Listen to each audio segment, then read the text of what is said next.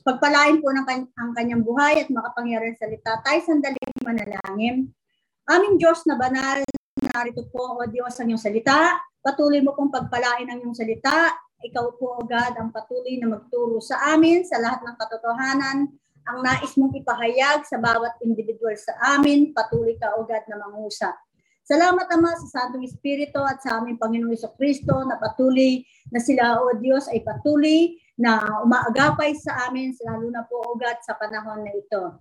At tunay, O Lord, papuri, ikaw lamang, O Diyos, ang mapuri at tanging si Kristo Jesus lamang ang tanging maparangalan sa lahat ng aming ginagawa, lalo na po sa gawain ito. Ama, patuloy pong ibaba mo ang iyong lingkod at patuloy po, O God, si Kristo ang patuloy na mabigay sa Kanya ang nararapat na parangal, pagmamahal at katapatan. Ah, Maraming pong salamat sa panahon na ito. Ito pong aming dalangin sa, sa pangalan ng aming Panginoon sa Kristo. Amen. Amen. Amen. Praise God. Hallelujah. Hallelujah. Sige po, nandun po tayo na tayo nandun sa series tayo ng An Authentic Christ-Centered Faith.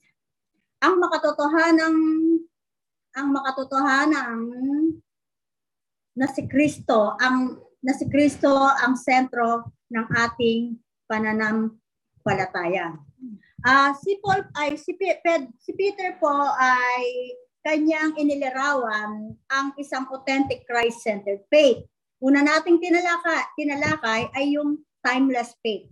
Ang isang timeless faith ay imperishable, uncorrupted, at unfading. Ah, pangalawa po ay yung tin- na paglarawan niya ay yung tested faith. Tunay po ang ating pananampalataya, sabi nga, hindi ano wa, imposible na ang isang may, ah, ang isang taong may pananampalataya ay imposibleng hindi masubok kasi meron tayong pananampalataya kaya sinusubok ito, no? So ang pananampalatayang tested faith, tunay alam naman natin, sabi ng Biblia, kaya sinusubok ang ating pananampalataya ay dahil ito ay mahalaga, ito at ito ay kailangang ma-reveal si Yeso Kristo sa atin at ito'y nakapokus ito na sa pag-unawa natin na minahal tayo ng Diyos at mahal natin siya. At doon sa tinalakay natin, ang letter B natin ay yung how to pass God's test. Paano tayo uh, makakapasa sa pagsubok ng Diyos sa atin? Doon sa James 1, 13 to 14, ang sabi ng James 1:13 to 14, Huwag sabihin ni man na tinutukso siya ng Diyos kapag siya'y dumaranas ng pagsubok.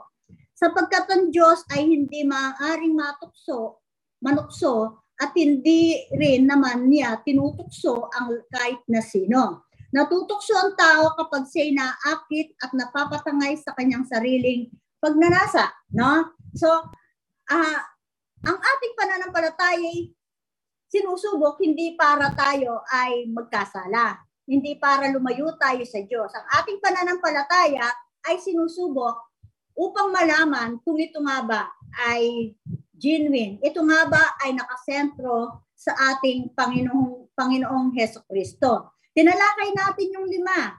Limang, limang paano tayo, paano tayo makakapasa sa God's test. Ang ginawa nating halimbawa ay si Abraham, the, fa- the father of faith. No? Number one, sabi, we must expect them. Tunay nga ang ang ating ang kapag tayo merong pananampalataya sa ating Panginoong Kristo na ito'y naka-center, kailangan na expectin natin na meron tayong meron tayong pagsubok. All have faith. Lahat ng merong pananampalataya ay sinusubok. Kung ayaw nating masubok, sabihin natin wala tayong pananampalataya sa Panginoon. Di ba? Pangalawa, we must understand God God already prepared us. Dapat nating maunawaan na yung pagsubok na ating hinaharap ay ito ay naranasan na natin. Katulad ni Abraham, yung una na pinalayo, pina, pin, umalis, pina, pina, pinaalis si, ay, si Ismael, pero masakit sa kanya, pero kailangan. At, na, at ito ay na nalampasan niya. Kaya nung si Isaac ay iaalay, alam ng Diyos na malalampasan din niya yun. Pangatlo, we must understand they often involve in great in greatest ratio. Unawain din natin madalas ito ay kasama at ito rin ay talagang dito nakatuon ng Diyos na tinusubok tayo kung tayo nagkakaroon na tayo ng idol sa anumang bagay o kanino. Kaya susubukan tayo katulad ni Abraham, nababaling na ang kanyang atensyon kay Isaac at doon sa malapit na na si Isaac ay maging idol na niya, no? Pangapat, we must practice immediate obedience, no? Tunay nga, uh, ayon sa Bible, ang half obedience o 99% obedience ay disobedience pa rin. So, kailangan huwag natin i-delay kapag nagputos sa atin ng Diyos at kapag humingi sa atin ng Diyos na sumunod sa Kanya. No? Sabi nga ng, ng Luke, di ba? Hindi maaring maging alagad niya, di ba? Ang hindi susunod sa Kanya. And number five, we must have a right attitude. No? Kailangan sa pag tinetest, pag tinest ang ating pananampalataya, kailangan meron tayong tamang attitude. Ano yung attitude? Na ang attitude of worship. Whatever bad sa tingin natin, in the advantage sa atin, sa tingin natin illogical, sa tingin natin ay parang ang Diyos ay parang sakim o ang Diyos ay parang pinahihirapan tayo, uh, magkaroon lang tayo ng right attitude. Whatever it is, sabi nga ng Colossians, na ano man ang ating ginagawa, ang mga ating hinaharapan ng circumstansya natin, kailangan ang attitude natin ay tama. Ano yung attitude na yon? Ang attitude of worship. Whatever we do, we worship Him. No? So, tandaan natin. At te- test, ang mga pagsubok, ang mga testing sa atin ay hindi for the sake of the teacher. Di ba? But for the benefit of the student. No? Tests are not for the sake of the teacher, but for the benefit of the student. Gayon din naman ang Diyos. Tinakda at tinalaga ng Diyos ang pagsubok sa atin na hindi para sa kanyang sa kanya, kundi para sa atin. Kung makikita natin ang Old Testament at ang New Testament, maging ang mga disciple ay tinesting, di ba? Doon sa doon sa Ma- Matthew 9, yung bagyo, tinesting din sila, no? Kaya ang testing na to ay hindi para sa Diyos, kundi para tayo'y magbenepisyo. Number six na, tingnan natin ang number six na how to pass God's test we must understand His purpose is revealing what is in our heart. No? Kailangan nating unawaan ang kanyang layunin ay para mahayag. Para mahayag kung ano ang talagang nasa puso natin. Sabi ng Jeremiah, ang puso ng tao ay talagang mandaraya. Minsan, sa pakiramdam natin, tama tayo. Pakiramdam natin, ito ang nararapat, di ba? Pero Katulad ni Abraham doon sa Genesis 22:12. Tingnan natin. Genesis 22:12. Example pa rin natin si Abraham, di ba? Uh, Genesis 22:12. Ang sabi, sinabi ng anghel,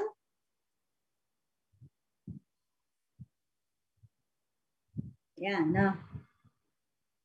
Sagot ni Abraham, ay, na, narito po ako, sagot ni Abraham, sinabi ng anghel, huwag mong patayin ang bata, huwag mo siyang saktan. Natitiyak ko, ngayong handa kang sumunod sa akin sapagkat hindi mo pinagkait sa, sa kanya ang kaisa-isa mong anak. No? Kailangan, uh, ito ay para i-reveal, ihayag kung anong talagang nasa puso natin.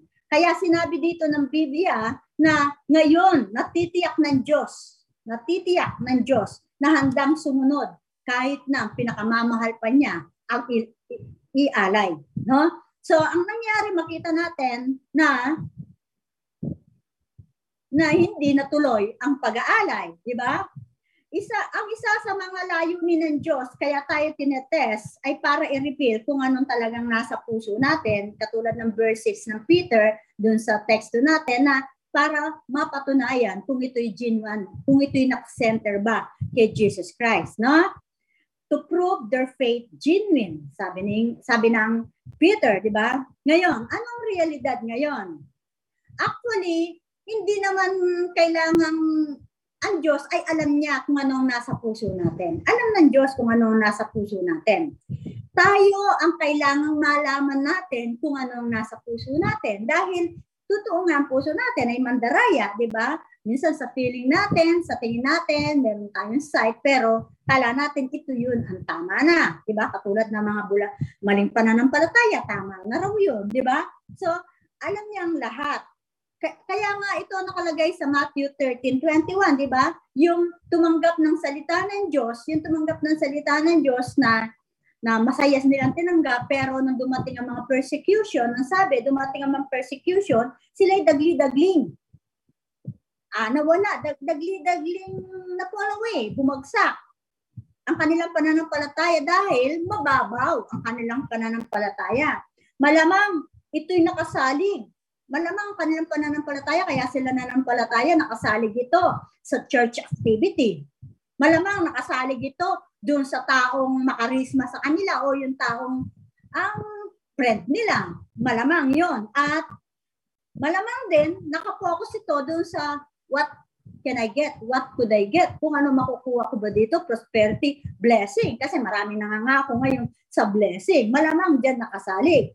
So, nung ma-experience nila yung mga persecution, ma-experience nila yung mga sakit, mga difficulty, ang dagli-dagli nilang iniwan ang kanilang pananampalataya sa Diyos o sa ating Panginoong Kristo. So, na-reveal ang kanilang nasa puso talaga. Na-reveal. Katulad na sinabi ng Deuteronomy 8.2, nung ang mga nung ang mga Israelites, yung mga, ang mga Israelites ay pinadaan ng Diyos sa iba't ibang testing, uh, uh, lahat binigay sa kanila ng Diyos ayon diyan sa kwentong yan ayon sa ano sa kasaysayan na yan na tinulungan sila ng Diyos dinala sila sa papunta sa Kanaan uh, niligtas sila doon sa Ehipto at sa kanilang paglalakbay papunta sa promised land.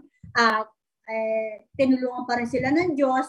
Uh, sila ay binigyan ng mana binigyan ng inumin, lahat ay pinakita sa kanila ng Diyos. Ngunit ang kanilang puso, kapag sila nahihirapan, sinisisi nila ang Diyos at gumawa pa sila ng mga chismis tungkol doon sa mga ina ano yung tinalaga ng Diyos na manguna sa kanila, nag-complain sila dahil sila katamad sila.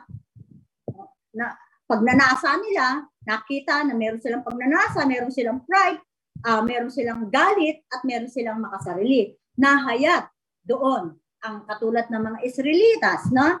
So mga kapatid, na kapag tayo tinetesting, minsan kala natin tama na, minsan nga tama na, ta, tama na yung pananampalataya natin, akala natin na tayo ay nag, na, tama na yung paglilingkod natin, pero pag dumating yung mga bagay na yon, dun nakikilala tayo kung ano talaga ang nandun sa pinaka sa puso natin. Pang, pang, pang pito, we must depend on God No? Sa Genesis 22, 13 to 14, hanggang 18 naman niya, makikita natin, diyan makikita natin ang kasaysayan ni kasaysayan ni Abraham na pagkatapos siya na pagkatapos siya na pinatigil ng anghel na na huwag patayin ng bata na si Isaac, ang Diyos ay kaagad nag-provide ng tupa na i-isa-sacrifice, no?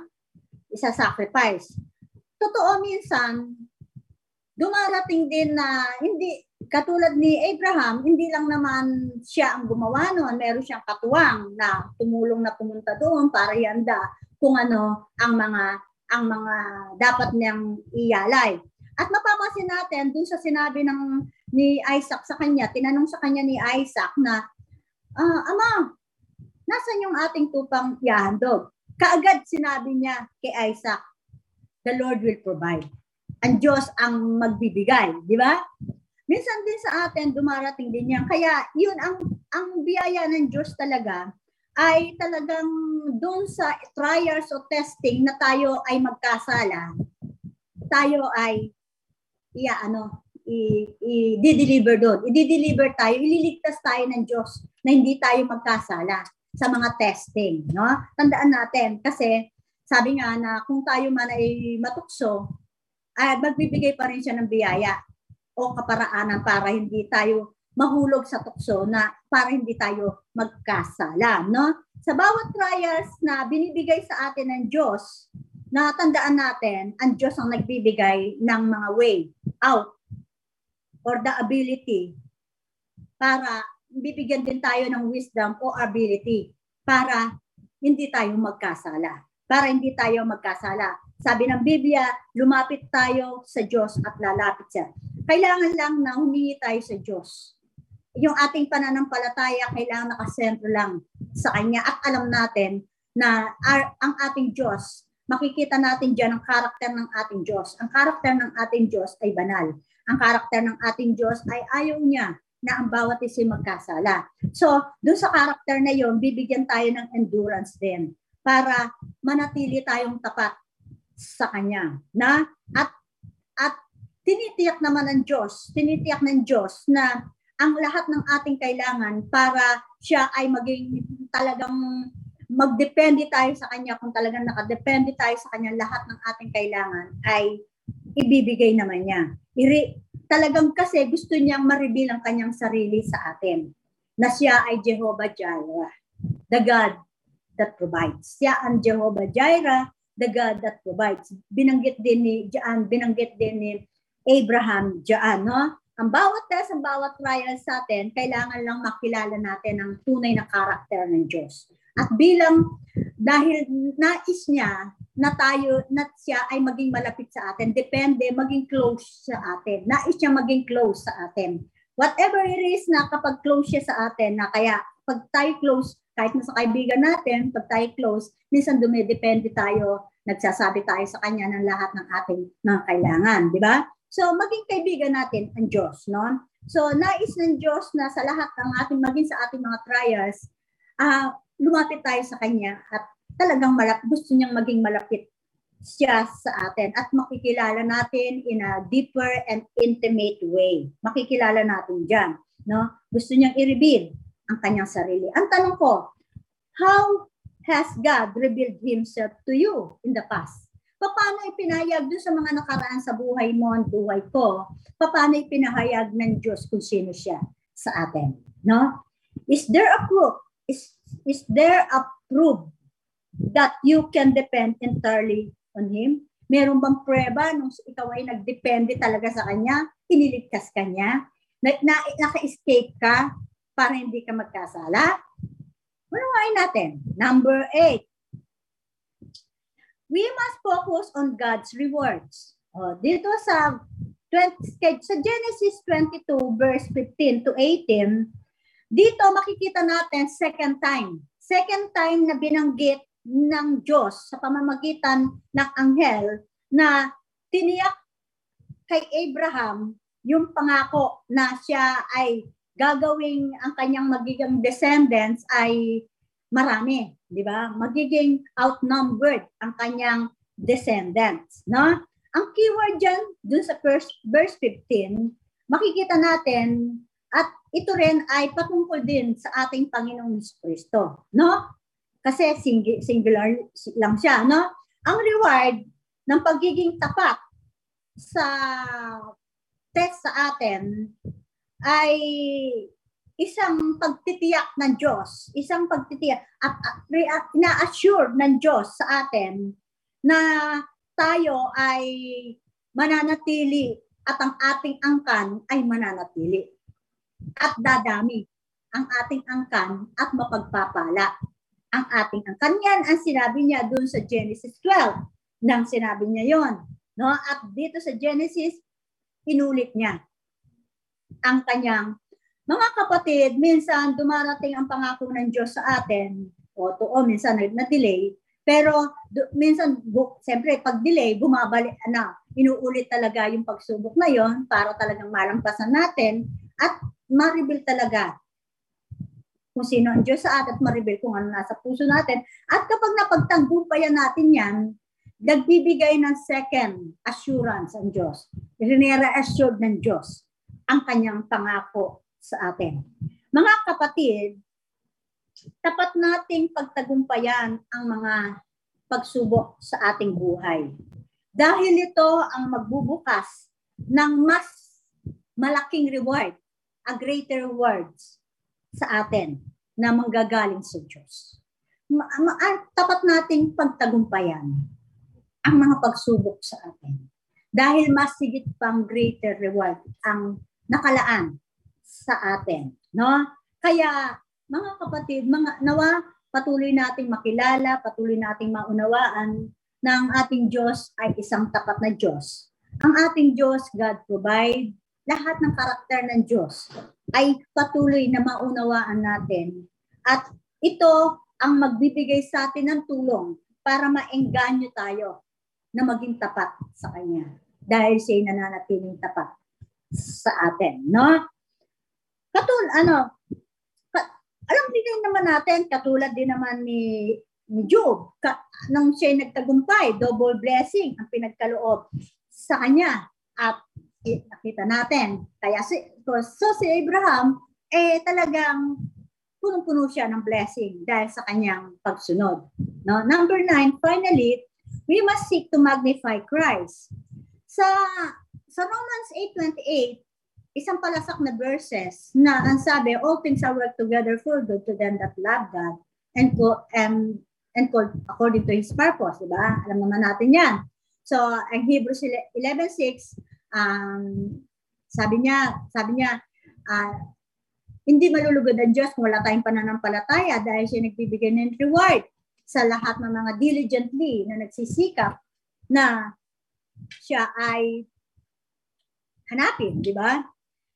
Ang Diyos ay gumagawa sa lahat ng bagay. At ang lahat ng bagay na kanyang ginagawa ay merong layunin. At ang layunin niya, pinaka-final, ay sa mga trials na ating inaharap is conforming us to Christ para ma matulad tayo sa imahe ng ating Panginoon. Uh, at kasama yon sa kasama yung blessing. Hindi lamang mga pagsubok, kasama yung blessing. Lahat yan na ibinibigay niya ay ito ang layunin niya ay we come into the image in the likeness of Jesus Christ. Ito ang pinakala sa lahat, ito ang pinakalayunin niya na tayong lahat ay makatulad ng Panginoon. So, maunawaan natin na ang pinaka-primary na layunin ng Diyos sa ating pagsubok o sa mga blessing na ibinibigay niya sa atin is to become Christ-likeness. To become Christ-likeness, no? So, ilagay natin ngayon sa ating mindset. I-mindset natin ngayon sa gitna ng ating mga pagsubok o kahirapan, imbis na tayo ay maghanap para malesen ang ating pain, malesen ang mga bagay na ito na ating hinaharap, eh ba't hindi tayo mag-focus na tayo ay makapasa sa pagsubok ng Diyos, no? Dahil gusto ng Diyos, God wanted to display the magnificence of Christ in His trials, in His testing, and in His blessings to us. Gusto niyang ma-display ang ang lumaki si Jesus sa atin sa pamamagitan ng mga testing na ito, trials at blessing.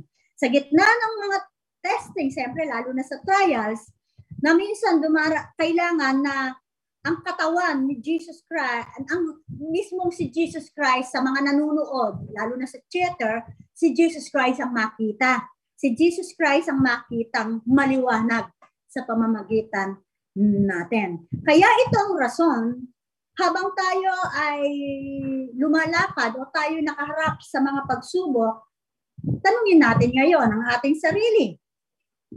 At sabihin natin sa Lord, how can I glorify Christ best in this testing? How can I glorify Christ, the, the, ano, Christ best in this blessing? Tanungin natin, paano ko mapaparangalan si Jesus, paano lalaki sa akin si Jesus sa pamamagitan ng testing na ito at maging sa pamamagitan ng mga blessing na ito, no? Ito yung question natin. Ito at para higita para tayo makapasa sa testing. Yan. Ngayon, tingnan natin yung mga kaparaanan. Ways God tests His people. Mga kaparaanan At ito ang realidad sa pang-araw-araw na buhay natin. Kasi minsan, itong mga tinalakay natin, how God test, uh, masyadong ano, general, di ba? Pero ito, individually, nakakaranas tayo nito, mga kaparaanan. Number one, God tests us with material things He gives us. Doon sa Matthew 6.34, ang sabi ng Matthew 6.34, we cannot serve God and Mammon. Hindi tayo pwede maglingkod sa dalawang Panginoon. So ang Diyos ay sinusubok tayo sa pamamagitan ng ating mga pananalapi at sa mga pag-aari natin dito sa mundong ito. O mga kayamanan natin dito sa mundong ito na kanyang pinagkaloob din naman at dahil nakamit natin ang mga mga pag-ari-arian nito dito sa mundong ito, binigyan niya tayo ng talino, binigyan niya tayo ng ability. Talino, lakas, binigyan niya tayo ng lahat ng bagay para makamit natin. Karunungan para makamit natin ang mga pag-aaring yan. Hindi rin pa rin nanggaling sa atin. He is the one who give us the ability to get wealth. Kaya huwag natin pagyabang, meron ako nito, meron na akin to. Hindi, galing sa Diyos yan. Pinagkatiwala lahat sa atin, so dito tayo masusubok ng Diyos. So, Kapag hindi tayo pumasa sa pagsubok ukol sa, pan- sa mga ari-arian natin na ito at sa mga pananalapi na, sa, na ito, hindi tayo qualified na mag-receive ng pana- another riches, another riches from God. Di ba? Sa Luke 16:11 at matatandaan natin yung rich pool. Yung rich pool, masabi, uy, ang dami kong kayamanan. Ah, pwede na ako magpaligay at mamatay, di ba? Pero doon sa ganong kaisipan, tinawag siya ng Diyos na mayamang hangal. Tinawag siya ng Diyos kasi binigo niya ang Diyos sa mga pagpapala sa kanya. Binigo niya at naging makasarili siya sa mga abundant blessing na yun. So ano na at nakita, hindi siya pinermit ng Diyos na mabuhay ng matagal. Sa gabing din yun, namatay siya. We will not enjoy the blessing of God kapag sakin tayo, kapag talagang inari natin sa atin ito ito'y pinagkatiwala ng Diyos. We will not enjoy. Iiksi ang buhay pa natin. No? Kaya maraming yumaman pero umiksi ang buhay. Di ba? Kasi hindi ang sarili nila ang na, nagbibigay sila, gusto nila nakalagay pa rin ang pangalan nila ah, dahil akin yan, ganun. Sila, sila napaparangalan. Hindi nila binibigay ang kalwalatian sa Diyos na dahil sa Diyos. No? Pangalawa, God tests us with what belongs to others. Luke 16.12, sabi niya, sino ba magtitiwala kung ikaw hindi ka mapagkatiwalaan sa hindi mo pag-aari? Lalo ka pa hindi pagkakatiwalaan sa tunay mong pag-aari, di ba? Ang Diyos ay interesado kung paano natin ahawakan ang mga ble- ang mga blessing na pinagkatiwala sa atin ng iba. Example, pinag- katulad ng blessing na binigay sa atin, paano natin ito minamanage? Maging sa mga trabaho natin, maging sa mga trabaho natin, tayo ba'y nandadaya? O, di ba? Maging sa mga trabaho natin, nagdadaya oras. O, mga bagay na yan, no? So, siya ay laging nakatingin kung gaano tayo katapat sa mga bagay na pinagkatiwala ng iba sa atin, no? Uh, siya ay nakatingin kung tayo nga ba ay nagwawaldas. Tayo nga ba ay nagwawaldas sa pag-aari ng iba dahil hindi sa atin. Minsan kasi, oh, hindi man atin yan, oh. okay lang yan. Hindi, ano nating ayusin, hindi atin yan. Wala, wala. hindi naman niya mahalata, di ba? Tinitingnan ng Diyos yan. Kung paano natin winawaldas o paano natin dinadaya ang ang pag ang pag-aari ng iba. Kapag tayo nabigo sa test na iyan, dun sa pag-aari ng iba, ibi, tayo mismo ang nagtatakip, naghihinder, ang nagpapa uh, hinder, ano ba yung anong di, tayo mismo ang naghihinder sa ating sarili na hindi tayo makatanggap ng isang pagpapala na talagang sa atin. Tayo ang nagtatakip at tayo ang nagpipigil. Tayo ang nagpipigil na bigyan tayo ng Diyos ng, paniba, ng pagpapalang para sa atin. Itong reason, itong rason kung bakit ang ibang tao o maging ang mga Christian ay nananatili sila sa buhay nila, paulit-ulit yung buhay buhay nila. At minsan nga nasabi ko, di ba? Sabi niya, hindi kasalanan ng Diyos yung tayo pinanganak na mahirap. Dahil, siyempre, binibigyan tayo ng ability habang tayo binibigyan tayo na maraming God's provision. Di ba? Maraming God's provision. Ang tanging dahilan kung bakit nanatili tayong mahirap, nanatili tayong wala nito, wala nun, bakit? Kasi hindi tayo pinagkakatiwalaan sa trabaho natin, kaya ang dali nating matanggal. Di ba? Hindi, hindi natin hindi natin sinisinop ang pag-aari ng iba, lalo ng pag-aari ng Diyos. Hindi natin sinisinop, no? Hindi tayo ma-promote. Lahat, ano, ang iba, nananatiling nangungupahan. Nananatiling walang sariling uh, walang sariling inimbak para sa kanyang sariling pamilya, nananatiling hingi, nananatiling ganun. Hindi, walang sariling sikap, di ba? So, nananatiling hindi man lang wala man na sariling lupain, no? Nananatiling trabahador, hindi nagiging employer, no? Nananatiling driver, wala sariling, well, hindi siya nagkaroon ng sariling niyang car to drive for himself. Kasi hindi tapat nga sa pag-aari ng iba, no? Number three, God tests us in what we ask, in what He asks us to give Him, no?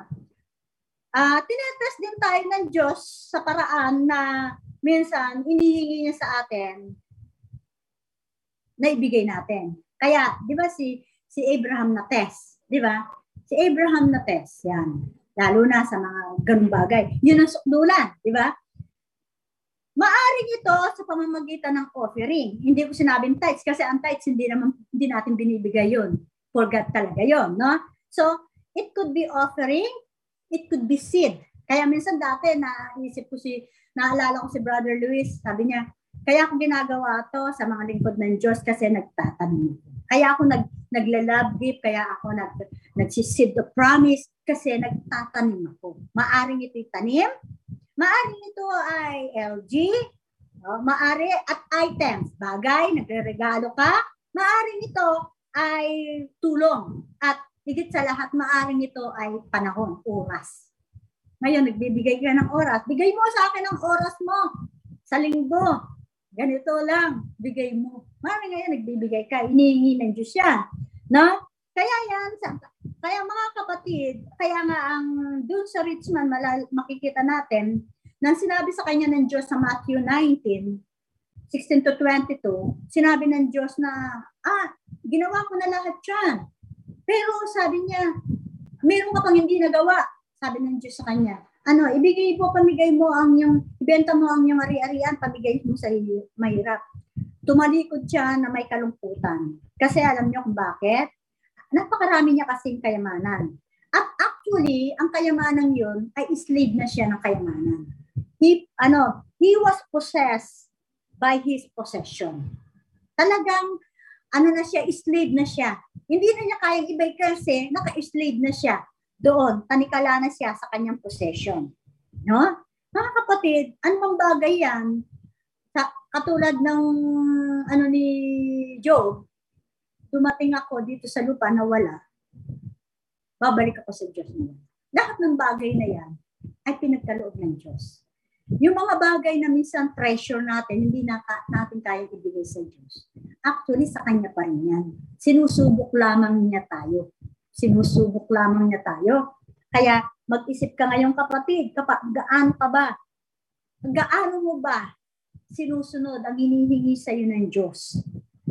Oras? Hinihingi sa iyo ng Diyos? Ano ba? sinusubok tayo ng Diyos. Kaya minsan, kasi kulang ako ng panahon kasi nagnanakaw ka ng oras sa Diyos. Nagnanakaw ka ng oras. Yung oras mo lang para sa Bible study. Oras mo lang para sa ano, kanino mo pa binibigay. Kaya pagdating ng araw, kaya lagi tayong ratel, lagi kulang-kulang-kulang. Subukan mong ibigay sa Diyos. Hindi ka magkukulang. No? Number, note, note, our giving can make God God riches We only deny ourselves for His blessing. Tandaan natin, ang ating pagbibigay sa Diyos, hindi siya magiging mayaman dahil siya ang pag-aari ng lahat. Tayo lang ang tinatakwil lamang natin. Dinidinay natin. Ayaw, ang dinidinay natin sa ating sarili na ayaw rin lang natin ng blessing. Sa totoo lang ayaw natin ng blessing. Kasi, ayaw mong ibigay sa Diyos yung mga bagay na yon. Kaya, lagi tayong nagigipit. Lagi tayong kulang sa pagmamahal, maging pagmamahal. Maraming bagay. So sabi nga ng Luke, Luke 6.38, sabi ng Psalm 58.15, siya kanya lahat ang pag-aari niyan. Wala, wala, walang atin. Basahin niyo ang Psalm 58 to 15. No? Lahat sa kanya yan, maging mundo. So sa Luke 6.38, palasok din, give and shall be given unto you. Press down together, running over. Na wala ka sukat kalagyan. Na tumaabo pa. Di ba? Number four, God tests us with the people He brings across to our way. Sinusubok din tayo ng Diyos sa mga tao na ating na patuloy na nakakasama natin habang tayo narito sa mundo ito. Habang tayo naglalakbay sa mundo ito. No? Interesado ang Diyos na makita na niya na sa lahat ng ating mga nakakasalamuha ay pantay-pantay ang ating trato sa lahat ng ating nakakasalamuha. No? Whether ito'y mahirap, whether ito'y mayaman, whether ito'y matalino, whether ito ay kulang sa talino, kung ano mang status, sta, ano, status, social status ng isang tao. O maging ito man ay nakasakit sa atin, o ito man ay balakid sa atin, mga bagay lahat ng yan ay tinitingnan ng Diyos kung paano natin tinatrato ang lahat ng tao na, na, na nakakasalamuha natin. Ang tanong, minamaltrato ba natin ang tao? Lalo na pag alam natin ito'y ganun siya. Ini-exploit ba natin ang tao? Ina-abuse ba natin ang tao? O ginagamit natin ang tao para sa ating sariling agenda? Or do we tear them apart? O sila ay ating sinisiraan? Gusto natin sila ay bumagsak? O binibuild natin sila? Binibuild natin sila. Natutuwa ba tayo pag bumagsak ang tao o nalulungkot tayo? Do we equip them? Ini-equip ba natin sila lalo na sa spiritual na bagay? O we destroy them? Ginagamit natin sila dahil pampadami sila. Ginagamit natin sila para mas marami tayong ma-acquire na resources. But we don't equip them to stand. Lalo na sa pagsubok na ito. No? Number five. God tests us with the route He takes us through in through in life and the challenges He permits us to face. Sinusubok tayo sa mga landasin na doon tayo dinadala sa lahat ng ating buhay at sa mga hamon na patuloy niya pinapayagan na ating inaharap. No? Katulad ng mga cheer doon sa mga Deuteronomy 8, Exodus 15, makikita natin na ang kasaysayan ay He took the children of Israel sa route na kung saan na pinasusunod niya doon sa ilang hanggang makarating sa kanaan. Um, uh, duwa sila sa ilang um, pa, ano paalis paalis doon sa pagkakabihag sa Egypto papunta sa kanaan. Pero sa habang sila naglalakbay, hinayaan ng Diyos na sila makaharap ng mga hamon sa buhay. Hamon sa buhay, di ba? Nagkulang sila ng pagkain, nagkulang sila ng tubig, at yung tubig na kanilang nakukuha ay mapait. Nagkaroon sila ng pakikipaglaban, no?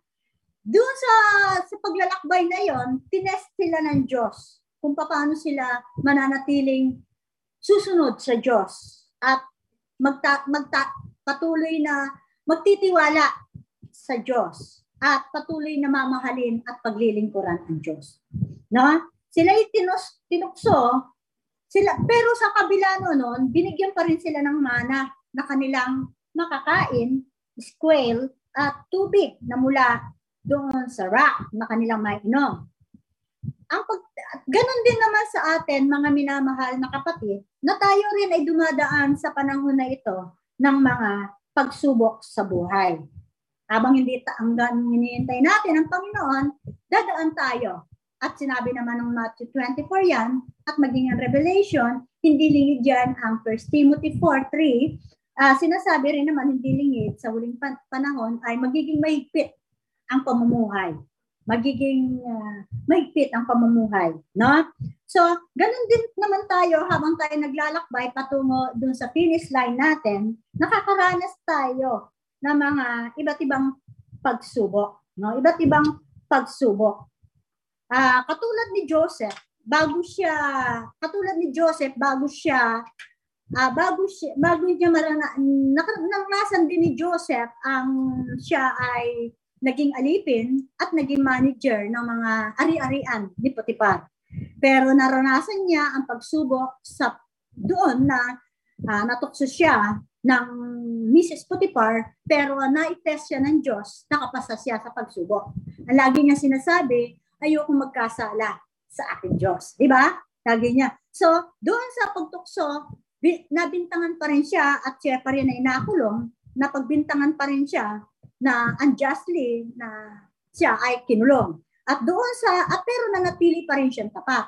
Doon sa kulungan, nanatili siyang tapat. Hindi siya nagiganti na ang tinanong sa kanya na gustong malaman ng, ng hari kung ano ang ibig sabihin ng kanyang panaginip, hindi niya niloko. Naging tapat pa rin siya. Hindi siya nagiganti kahit na unjust ang ginawa sa kanya. Sinabi niya ang totoo na mangyayari for seven years is, then seven years is this. So, anong man ang nangyari sa atin, sa ating sa ating paglalakbay na ito, mapait man o hindi, maging patas tayo. Maging patas tayo. Na? Kasi ang pagpapalang yan, na makita naman natin, ang, ang pangako naman yan, at alam naman natin, nakita natin, doon sa mga salahing binigyan ng mana, ang kanyang ang kanyang dalawang anak ang nagmana. No? Double, double ang binigyan ng pagmamana sa kanya dahil sa pananatili niyang tapat. Hindi natin alam tayo rin ay hindi, hindi tayo, lilipas din tayo. Pero alam natin ang mga anak natin doon sa pinapounded nating katapatan nila sa Diyos at patuloy natin silang hinihimo na ang Diyos ang kanilang paglingkuran at mahalin na alam natin doon sa ganung bagay hindi sila iiwalay doon at ang pagpapala ay kanilang maranasan. Hindi man natin ito makita pero mara, makakaranas sila. Manatili tayong tapat. Pero kapag tayo nag-pass nag-fail, kawawa ang ating mga minamahal na may iwanan. Kawawa, alam naman natin ang nangyari kay Saul. Buti na lang may mabait ang puso, mabait ang puso talaga ni David at ang kanyang pangako ay kanya inano niya, ano, di, di ba si yung kanyang anak na lumpo, iningatan niya dahil sa kanyang pangako. Dahil sa kanyang, at kan talagang hindi siya nagiganti. Di ba?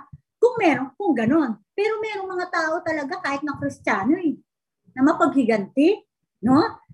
Kasi ibig sabihin yung puso hindi pa talaga nakasurrender sa Panginoon. Number six, ano? Number six, God tests us with a promotion, with a promotion, power, and authority He gives us.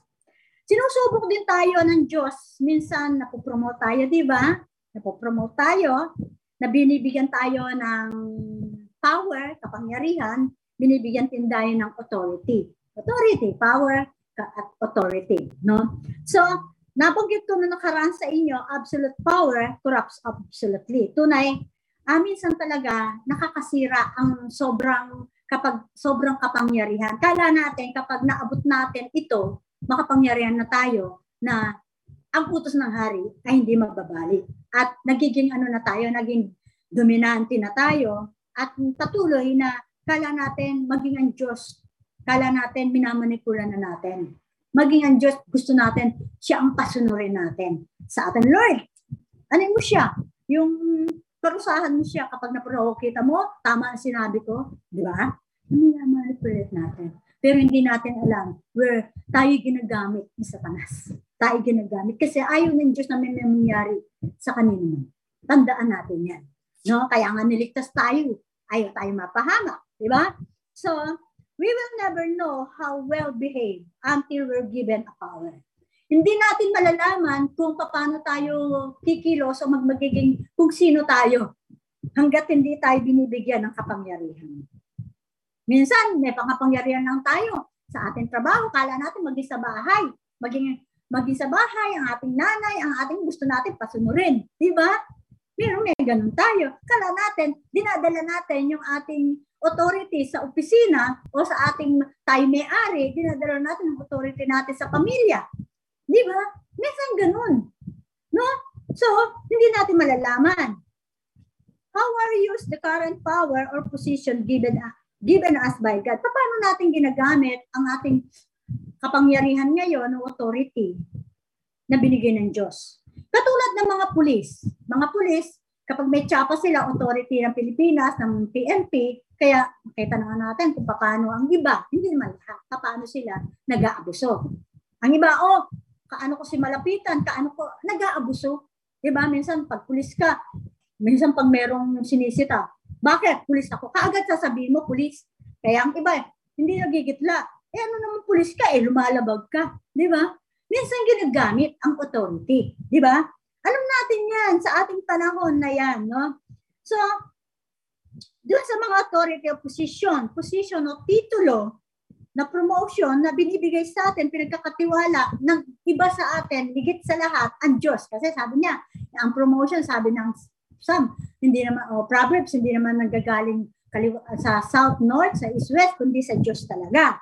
Binigyan tayo ng pagkakataon, dito madedetermine, it will determine the heights will rise to in life. Dito maran na-determine gaano ba natin, gaano ba tayo kataas sa ating buhay. Di ba? Papansin natin sa mga politiko na alam naman na nila, ah, kasi, siyempre, kaya nilang utuin ng mga ibang Pilipino. Ah, kahit na ganito lang ako. Sorry ah, sa artista, kahit na ganito lang ako, pwede ko namang maging ganito. Kasi, hindi natin na inahanap, hindi na inahanap ng iba. No? Kasi nagiging ano nga, parang wala na tayong kasapatan kapag may power na tayo. Gusto natin, angat pa ng angat at dito natin makikita. Dito sa example sa Daniel, at nakita natin si Nebuchadnezzar. Ang kasaysayan ni Nebuchadnezzar, sumobra siyang in, in, na intox, na toxic siya. Sobra sa kanyang masyado siya nagabuso sa kanyang kapangyarihan, no? Sa kanyang kapangyarihan hanggang pinagsak siya ng Diyos, di ba? Alam naman natin yan. At nang binagsak na ng Diyos, pinakita ng Diyos kung sino ang Diyos. Kaya bandang huli, totoo ang mga ang mga ang Diyos ng mga ni Daniel, totoo ang, ang se, Mesak yung mga tatlo, the three Hebrew man, di ba? And ang nakakalungkot, itong anak niya na naging tagapagmana niya si Belshazzar, hindi natuto sa pagbagsak ng kanyang ama sa Daniel 5. Na toxic din siya sa kanyang kapangyarihan, di ba? Kaya ang nangyari, nung gabing iyon, ay siya na-assassinate at kinuha ang kanyang kaharian ni, ano, sino ba yon? Darius ng Mide ng Meden, di ba? So, ma- marami sa atin ngayon, hin- kaya hindi naabot ang sukdulan na, na plano ng Diyos sa kanila. Doon pa lang sa level na meron sila, naghahangad na sila, na hindi pa naman sila handa, hindi pa naman sapat, no? Or kaya natatanggal sila sa posisyon. Kasi because they abuse to their authority the pride of fame. Masyado na silang naging hambog sa kanilang kasikatan. Di ba? Mga kapatid, don't abuse or misuse the power or authority. At kung tayo man ay pinromote ng Diyos, thanks be to God, mananatili tayong tapat. Mananatili, hindi magbabago ang ating katapatan sa Diyos. Huwag magbago ang ating katapatan. Huwag tayong mag-oppress ng kapwa natin. Huwag tayong manggamit. Huwag tayong, ano, yung katulad ng mga politiko na ako, na hindi naman kayang ibigay. Huwag tayong mangbola para lang sa para lang ma, manatili tayo sa authority. Huwag tayong huwag tayong ganon kasi ang Diyos ay hindi napapadiro. Kung ano ang ating tinanim, yun din ang aanihin natin uma, magtanim tayo ng espiritu, sa espiritu. Huwag sa laman, no? Hindi naman tayo makakaiwas din naman. Sa Proverbs 16:18, ang sabi niya, pride cometh before destruction. Kaya, pag naging nag-abuso na tayo, nagyabang na tayo sa ating posisyon, nagyabang na tayo sa ating titulo, nagyabang na tayo sa kung meron tayo, babagsak din naman tayo talaga ng Diyos. No? Remember, we're not only accountable to human beings, but we're ultimately accountable to God. Tandaan natin, may boss man tayo dyan, kaya nga sinabi sa Colossians, may boss man tayo dyan, may magulang man tayo dyan, may anak man tayo dyan, o ano man.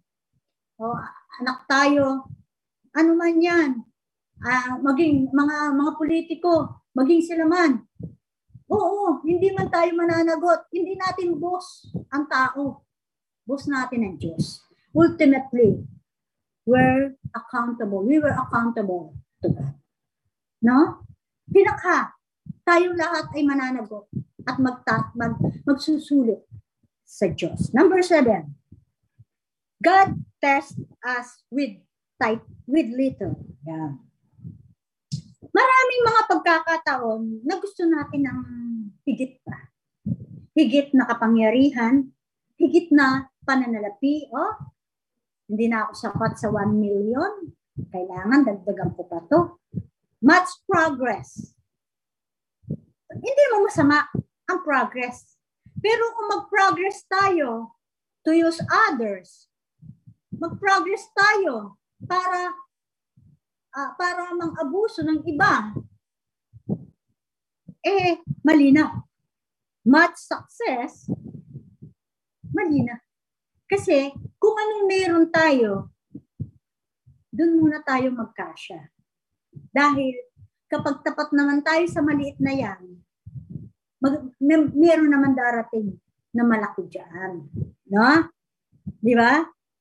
Alam niyo ba yung Matthew 25:14 to 19, 24 to 30. Minsan ang Diyos, binibigyan na tayo ng kakaunti sa una. Kaunti lang sa una. Bakit? Kasi ito lang ang kaya natin muna. Kaya lang nating i-manage, kaya nating gamitin, at yun lang muna ang kailangan natin. Bakit? Kasi gusto niyang makita kung paano tayo mag-manage, paano natin hawakan to.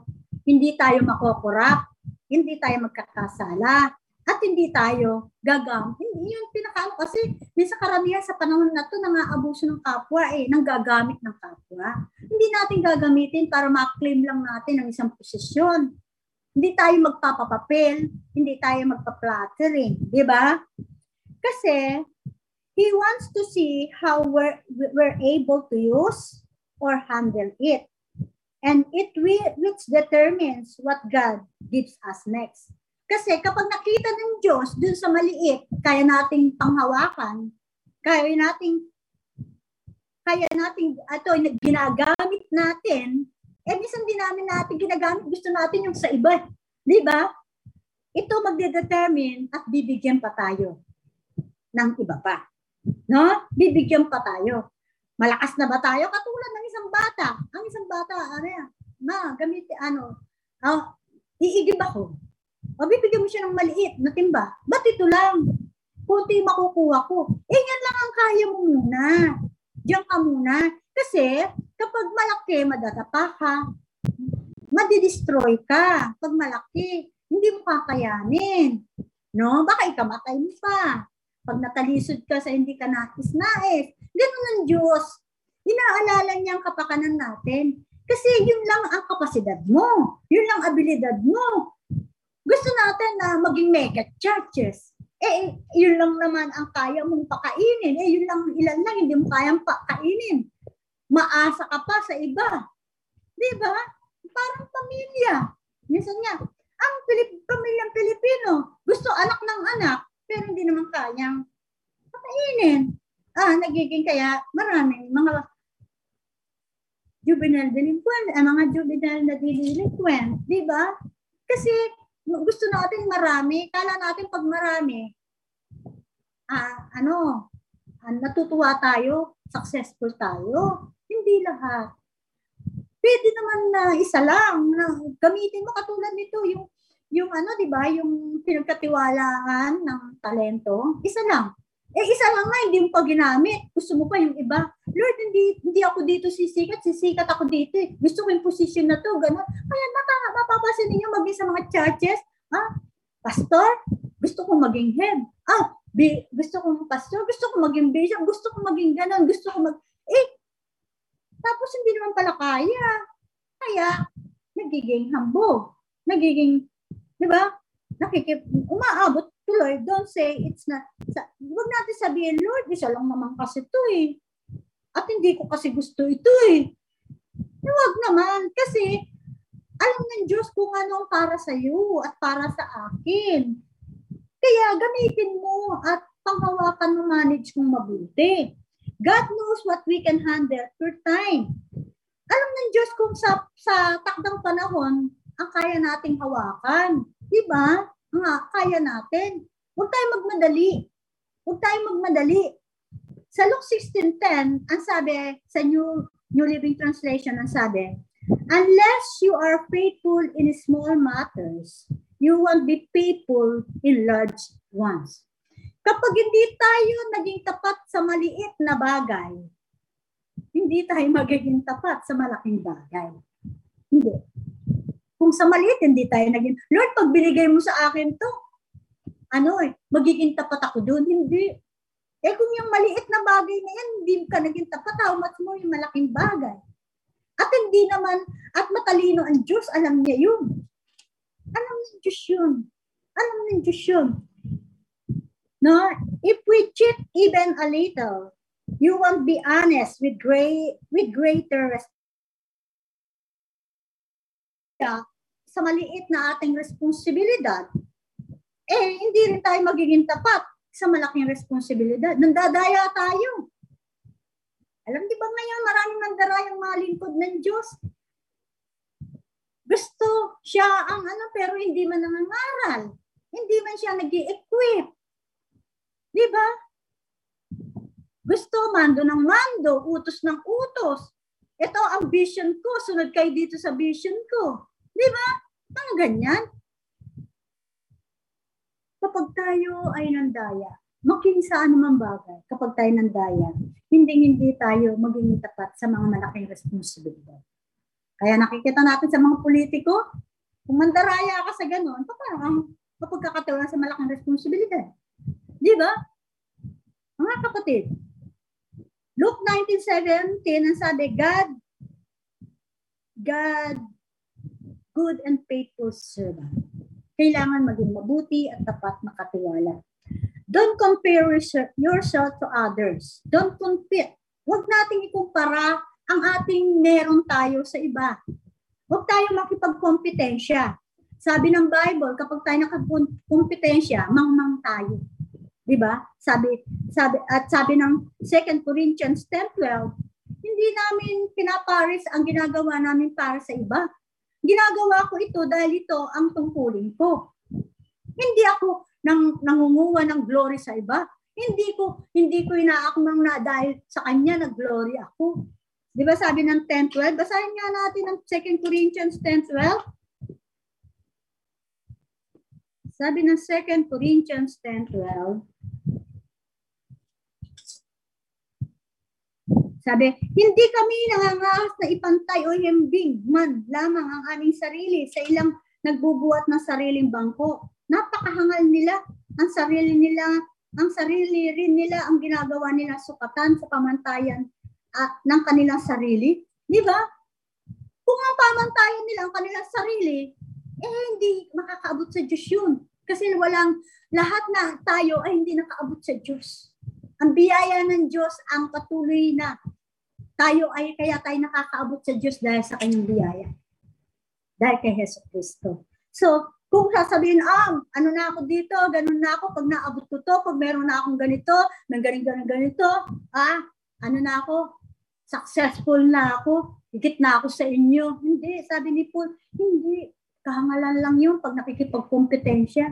Ibig sabihin, wala sa kanya karunungan ng Diyos mangmang, di ba?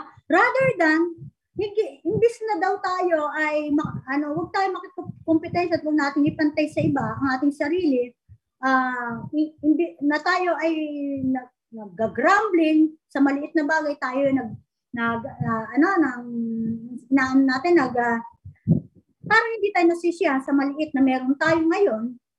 Ang gawin na lang natin, gamitin natin. Gamitin natin at ang Diyos ang magdadagdag niyan. Gamitin natin. Focus on where you have, you are and have. Doing what you got to do. No? Sabi niya, sabi nga niya, mag-focus ka kung anong meron ka ngayon. Katulad ng bata. Anong meron tayo ngayon? Kaya na mag-increase ng Diyos. Yung batang meron dalawang tinapay at isda, kaya namang increase ng Diyos, pero mag-focus ka kung ano ang dapat mong gawin ngayon. Mag-focus ka sa dapat mong gawin. You're going what you got to do. Anong dapat mong tapusin? Ano ang dapat mong paunlarin? So, maliwanag po ba? So, reflection. Faith that doesn't been tested can be can't be trusted. Ang isang pananampalataya na hindi nasusubok o hindi nasubok ay hindi pwedeng pagkatiwalaan. Faith that hasn't been tested can't be trusted. Maliwanag. Mga kapatid, kapag ang ating pananampalataya ay hindi nasubok, hindi tayo mapagkakatiwalaan. Hindi dapat pagkatiwalaan.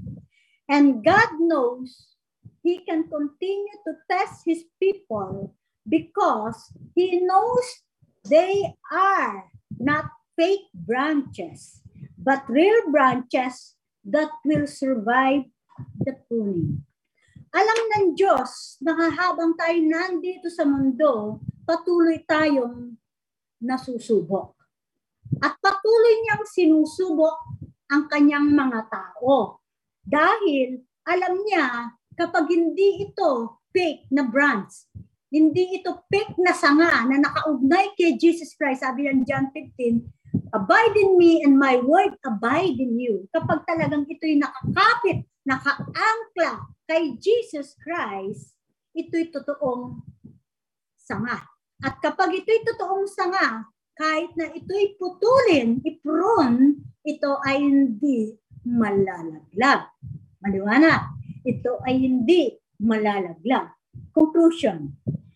God tests us in different ways, including the genuineness of our faith. Sinusubok tayo ng Diyos sa iba't ibang paraan.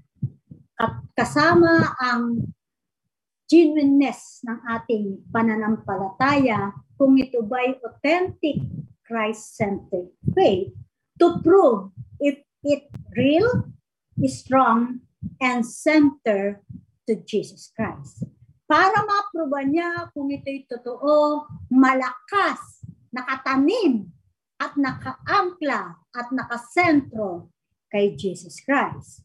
That we pass on one, on one, two, three tests, God doesn't mean we'll pass a similar test or different test next time.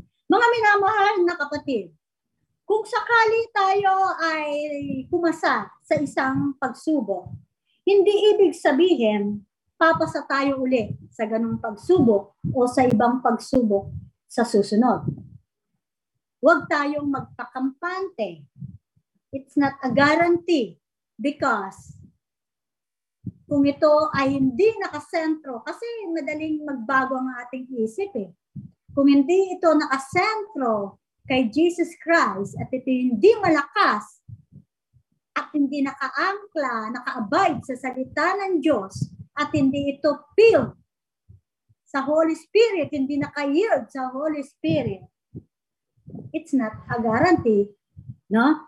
If if we need, kailangan lagi natin, araw-araw, kailangan natin ang biyaya ng Diyos to pass and to continue to pass. Kailangan natin ang biyaya ng Diyos. The grace of our Lord Jesus Christ, the grace of the Spirit, the power of the Spirit, the providence of the Father, we need. We need all. Para tayo'y pumasa at para tayo'y patuloy na papasa. Na? If we're failed in the past, kung tayo man ay bumagsak sa nakalipas, gawin natin itong aral, lesson mula doon. Gawin natin itong aral. Isang halimbawa, alam niyo ba yung mga yung mga nag-a-across doon doon sa mga makikipaglaban doon sa Book of Judges ba yon sa Gideon? Di ba? Sa panahon na to kasi mga kapatid, na 'di ba sabi ang umupo ang ang ano yung 330,000 naging 300, di ba? Mga kapatid, salaan niya yan. Sala, salaan niya yan. Tinitest ng Diyos kung ang ating bang pagsunod ay akma dun sa kanyang rules. No? Akakma rin pang, at akma rin dun sa authenticity ng Christ-centered faith. No? Authenticity, timeless, and tested faith. Meron pa tayong isa, no? Kaya, so, mga kapatid, take action. To all those who pass, mapapansin natin sa lahat ng mga, mapapansin natin sa Biblia, ang lahat ng pumapasa sa, sa testing ng Diyos. Ang isa, iisa, ang katangian. They fear God and obey God. They fear God and obey God. Hindi obey sino man. Uh, ginalang nila, kinatakutan nila ang Diyos. Sinamba nila ang Diyos at sinunod nila ang Diyos. Si Noah, si Moses, lahat. Huwag tayong gumaya sa mga hindi sumunod sa Diyos. Uh, at katulad din ng mga nakipaglaban na 30,000, nawa mapabilang tayo dun sa 300 na pumasa sa testing ng Diyos. Maliwanag po ba? Praise God. And the last na tatalakayin natin ay yung pangatlong, pangatlong description of authentic Christ-centered faith. It is a true faith. Maraming pong salamat. God bless us all.